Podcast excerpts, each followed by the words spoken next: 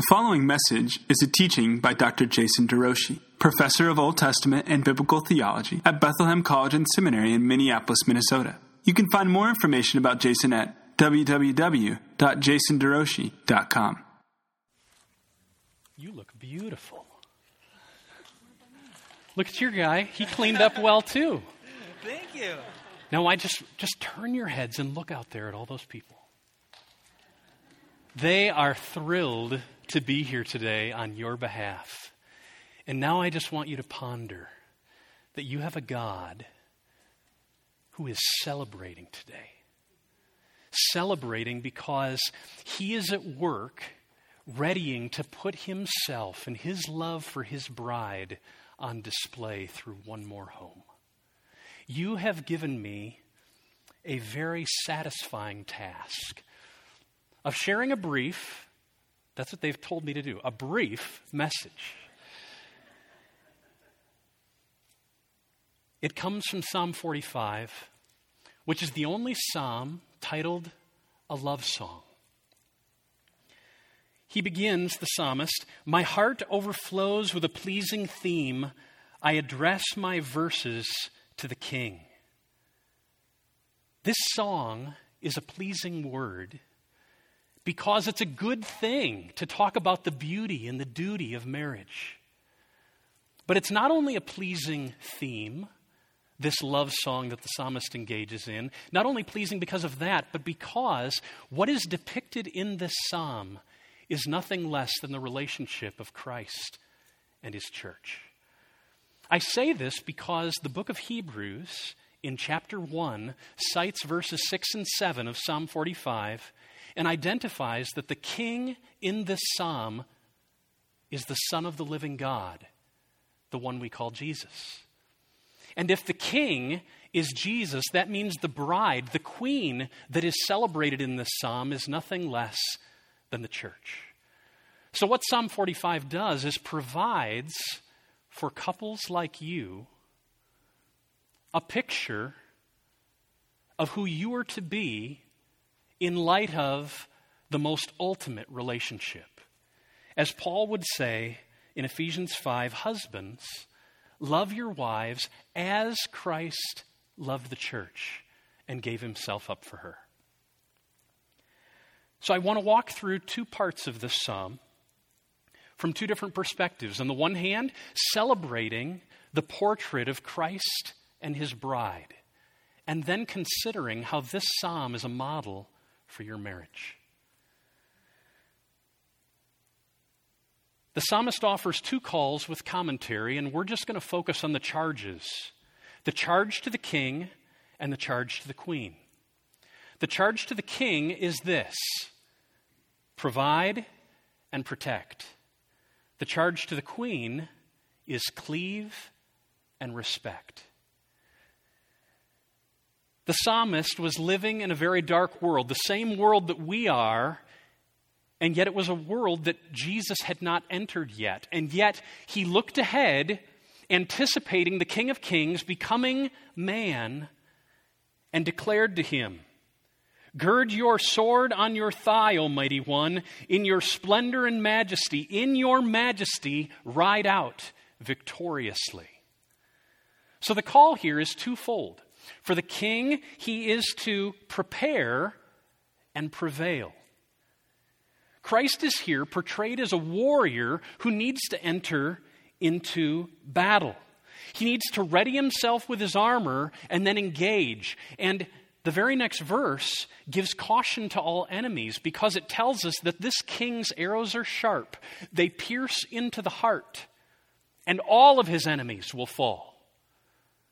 Now, what this also implies is that not everyone in Christ's world is on his side. There are those whom he will defeat, and defeat them he will. The king goes forth, it says, in splendor and majesty. Now, these are words in the Psalms that are used to describe God Himself.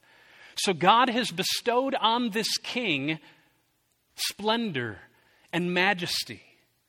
In a very real sense, Christ was the ultimate imager of God, resembling, reflecting, representing God on earth. So to see the king in his beauty was to see God himself. And what it tells us is that Jesus enters in, comes to earth to provide and to protect. To provide, it says, he came to ride for the cause of truth and meekness and righteousness. And to protect, it says, he would overcome all enemies that would threaten his kingdom. So there's both great hope in this text and a very significant call. Let's consider each. First, the hope. Now, since Adam and Eve, every human marriage on this planet has been between two sinners. It's sinners that say, I do. Sinners who desperately need all that Jesus alone supplies. The two of you, along with everyone in this room, is conceived with a disposition toward three things one, falsehood, two, pride, and three, disorder. Falsehood, pride, disorder. The very opposite of what Jesus, it says, came to war for. He came for the pursuit of truth, meekness, and righteousness. And because all of us in this room and on this planet, when left to ourselves, have a disposition toward falsehood, toward pride, and toward disorder, it means that we are from conception enemies of the living God. And yet, in the midst of our brokenness, while we were still sinners, God sent His Son to redeem people like you and me, to help marriages like the one that you are entering into today, to help overcome every falsehood, every bit of arrogance, and every evidence of disorder in our hearts. Jesus embodied the way, the truth, and the life. Jesus took the very form of a servant, being made in the likeness of humanity. He humbled himself, the ultimate act of meekness, becoming obedient even to the point of death, death on a cross, in order that he might save sinners like you and me and help marriages like yours. God counted all of our sins to Christ, and he bore the wrath that we deserved. And not only that, God took all of Jesus' righteousness and counts it in our stead. And in justifying us by his blood, what does he allow us to do? To be saved from his wrath.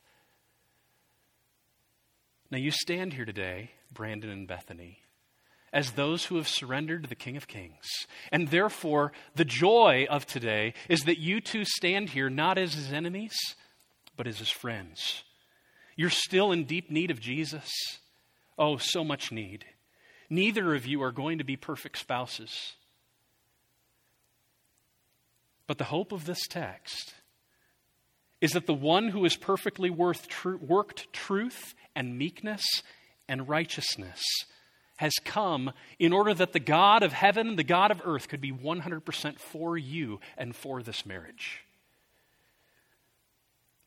While we were still sinners, Christ died for us.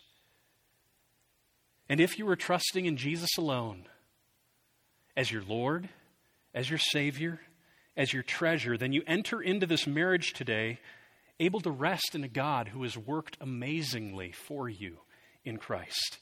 He has reconciled you with God. He's purchased all that you need for life for godliness, and he has decisively defeated the very one who would want to destroy this marriage. You have hope today. And what that hope does is it creates a very significant call. So you can rest right now. I'm going to turn and talk to your man. Brandon, in the way that human, human marriage supplies a picture of the ultimate marriage between Christ and his church, you, like Jesus, bear the principal responsibility in this home of providing and of protecting. By God's grace, He has given you great help. This girl is filled with wisdom and strength. And it is going to be your responsibility to utilize all of those gifts, to harness all of that grace and wisdom, because it's a gift to this home in order to keep it steady and to help it go in the right way.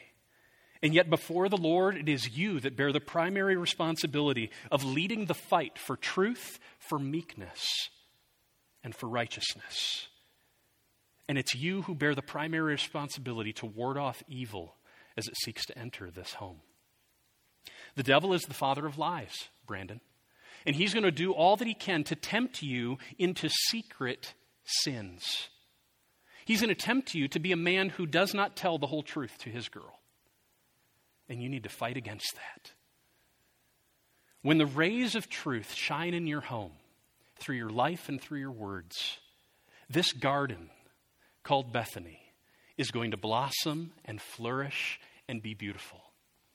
But insofar as deceit, that is, darkness, reigns in your home through your actions and through your words, then your garden's going to wilt. So I urge you work and war for truth, guarding your eyes, guarding your heart, guarding your lips. But not only for truth, like Jesus, war for meekness and righteousness. Biblical meekness is not about timidity, it's not about beating down yourself. Rather, True biblical meekness is about a humility that magnifies the greatness of God and your neediness for Jesus. It's about God dependence rather than self reliance. It's about submission to Christ as your Lord. You're not a king, you're a servant. Meekness naturally fits alongside of righteousness because righteousness is about right order in God's world where He's at the top and you're not. Righteousness is about right order in God's world where you are valuing His image in others, especially His image in your bride. So when tensions rise in your marriage, Brandon, you're going to be tempted to elevate yourself Allow your disposition and your words to put your wife down. It's not the life God's called you to live. You're going to be tempted to self reliance rather than God dependence. And what I urge you to today is to seek to let your speech always be gracious. Seek to let your words work for good and not harm. Be quick to serve Bethany, to humble yourself before her. Be quick to forgive and quick to ask forgiveness. And by all means, be quick to pray because you need God's help for this home to honor Him. Jesus came to see truth, meekness, and righteousness characterize your marriage. So, as you lead, in, lead your home in these ways, Christ is going to be honored. He's going to be put on display, and you'll fulfill your God given role as husband. Now you can rest, and I'll turn to your girl. Okay, this psalm does not only speak to the king. Next to the king, it says, at his right hand stands the queen in gold. She is radiant and she is beautiful.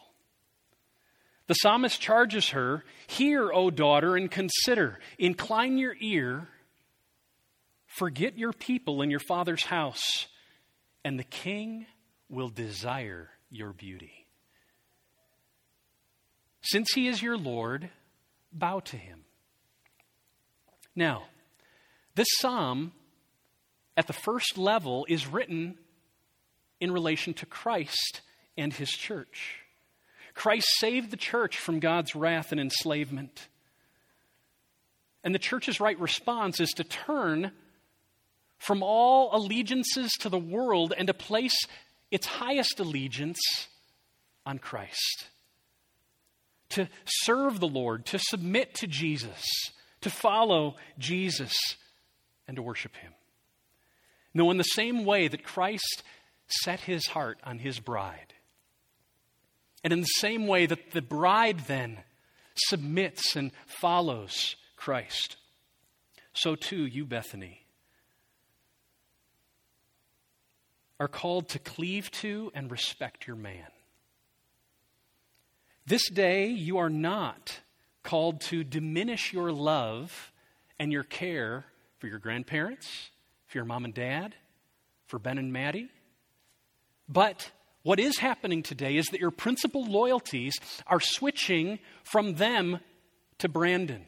God is creating something, a one flesh bond. You are becoming one. And when your father walked you down the aisle, looking dapper, I would say, and he passed you off to Brandon, there was something symbolic happening because today your dad is no longer going to be your primary provider and protector. He has passed that role on to Brandon. And as Brandon serves you in this way, your responsibility is to return in serving him, by loving him and by building him up in private and in public, by submitting to him in trust as he submits to the Lord. Paul's words for this helper role is respect. He says, Let the wife see that she respects her husband. So, insofar as you allow your heart to treasure and revere your man. Insofar as you use your skills and your words and your wisdom in your life to build him up and to nurture this one flesh bond, then what the text says is the king, your king, will desire your beauty. So, Brandon and Bethany, the Lord's doing a miracle today. Right now, he is in the process of doing something humanly impossible, taking two and making them one. This is his business. And what God is bringing together, may no man put asunder. Brandon, the Lord is calling you to provide and protect. Bethany, he is calling you to cleave and to respect. You're both sinners, but you have a wonderful Savior.